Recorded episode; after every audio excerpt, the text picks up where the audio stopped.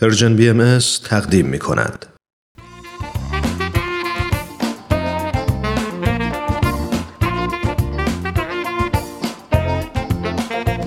دوستای عزیز وقتتون به خیر و خوشی شاید خیلی از شما با داستانهای زیبا و الهام بخش سوپ جوجه آشنا هستید ما سعی کردیم تو این مجموعه از کتاب سوپ جوجه برای روح و ترجمه علی اکبر راستگار محمودزاده براتون داستان زیبایی رو انتخاب کنید.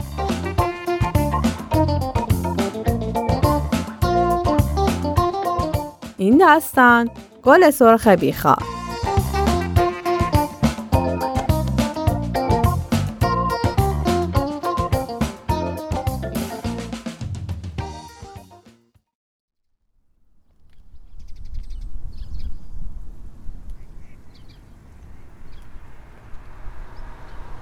نوجوانی که یه جعبه گیتار تو دستاش بود توی خیابون میپل سوار اتوبوس بعد از ظهر مدرسه شد.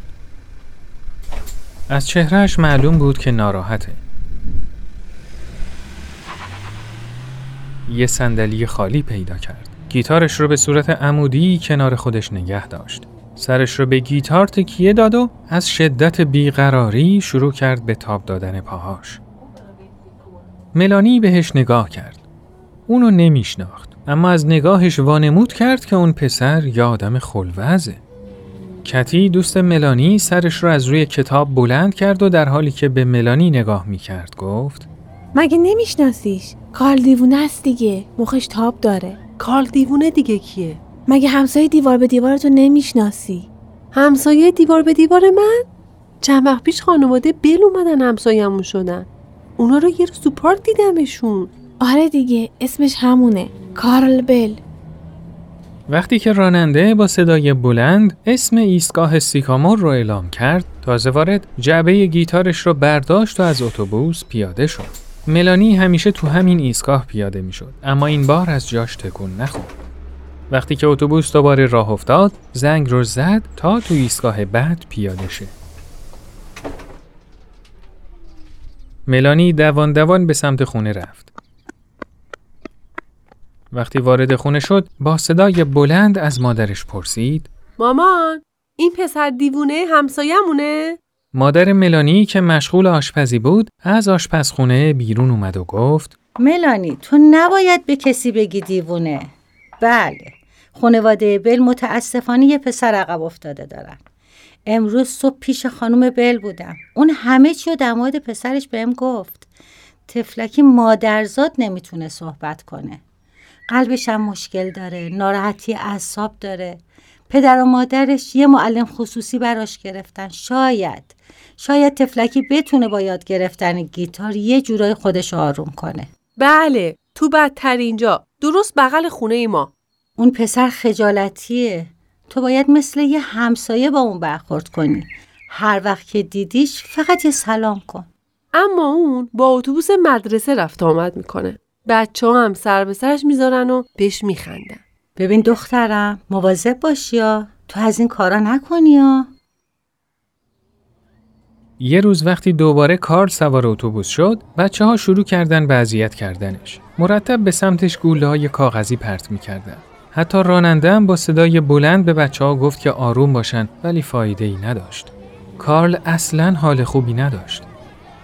وقتی که راننده اسم ایستگاه سیکامور رو اعلام کرد کارل خیلی سریع جعبه گیتار رو برداشت که از اتوبوس پیاده شه که یه دفعه بند گیتارش به گردن چاک ویلسون گیر کرد. ویلسون از جاش بلند شد و یه مشت محکم به کارل کوبید. طوری که کارل از اتوبوس پرت شد بیرون و گیتارش هم افتاد توی جو. کارل بدون اینکه گیتارش رو برداره دوید به سمت خونه. ملانی روی صندلیش میخکوب شده بود. اون دوباره منتظر موند تا تو ایستگاه بعد پیاده شه. دوباره به ایستگاه سیکامور برگشت. جعبه گیتار هنوز همونجا توی جوب بود. بدون اینکه توجهی کنه به سمت خونه حرکت کرد. تو راه با خودش گفت آخه من چه گناهی کردم که باید یه همسایه مثل اون داشته باشم. نیمه ی راه رو رفته بود که وجدانش به خاطر جا گذاشتن گیتار تحریک شد. هر لحظه امکان داشت که کسی اونو برداره. خیلی سریع برگشت. بند جعبه پاره شده بود و دستگیرش هم شکسته بود. به سختی جعبه گیتار و کتابای خودش رو برداشت و به سمت خونه به راه افتاد. بین راه یادش افتاد که خنده بچه ها به کارل واقعا وحشتناک بود. قبل از اینکه ملانی زنگ در خونه کارلو بزنه، خانم بل در رو باز کرد. سلام ملانی، چه خوب شد که اومدی. بگو ببینم چی شده. کارل انقدر ناراحت بود که یه راست رفت تو اتاقش. سلام. هیچی. فقط یه حادثه کوچیک بود. کارل گیتارشو جا گذاشت. منم فکر کردم که بهتره بیارمش خونه. کارل بعد از این حادثه دیگه هیچ وقت سوار اتوبوس مدرسه نشد. پدر و مادرش اونو به کلاس گیتار می بردن. ملانی هم اونو فقط وقتی می‌دید که کار توی باغچه پر از گل سرخشون کار می‌کرد. با این حال هنوز بچه ها دست از سرش بر نمی داشتن.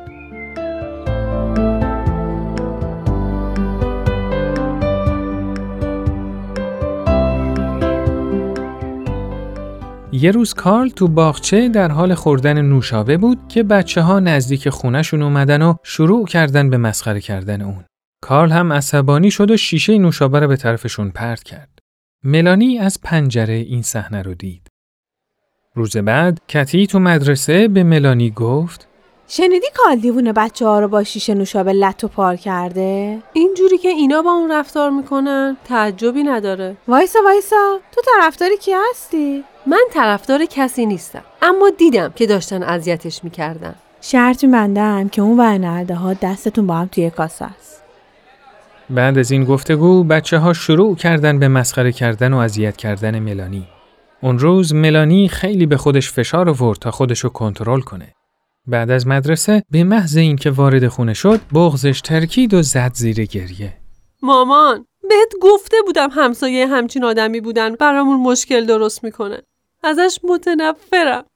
بعد اون اتفاقی که تو مدرسه براش افتاده بود برای مادرش تعریف کرد.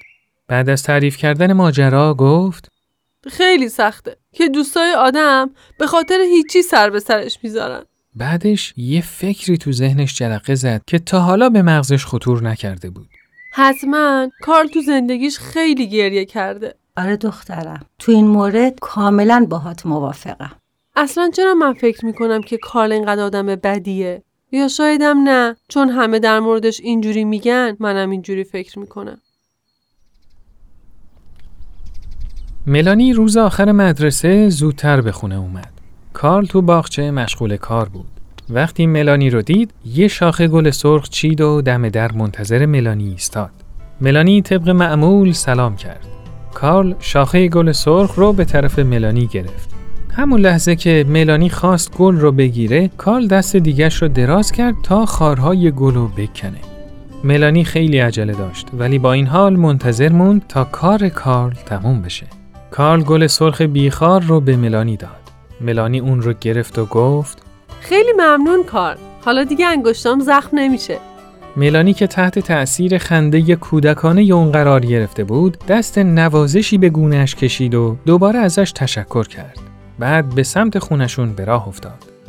همین که به در خونه رسید برگشت و دید که کارل همونجا ایستاده در حالی که دستش روی گونه ای بود که اون نوازش کرده بود.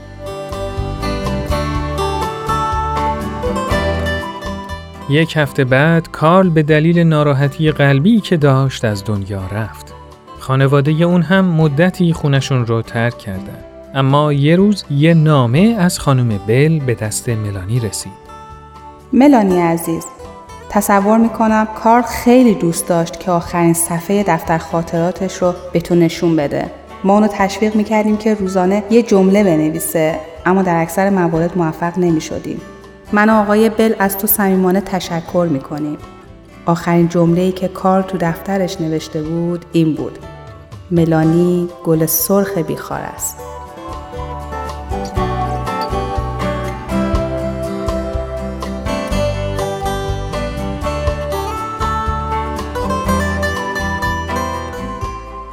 خب دوستای عزیز این قسمت از برنامهمون به پایان رسید برنامه ای که شنیدید کاری بود از پرژن بی ام از شما خیلی ممنونیم که تا اینجا ما رو همراهی کردید تا برنامه بعد خدایا رو نگهدارتون.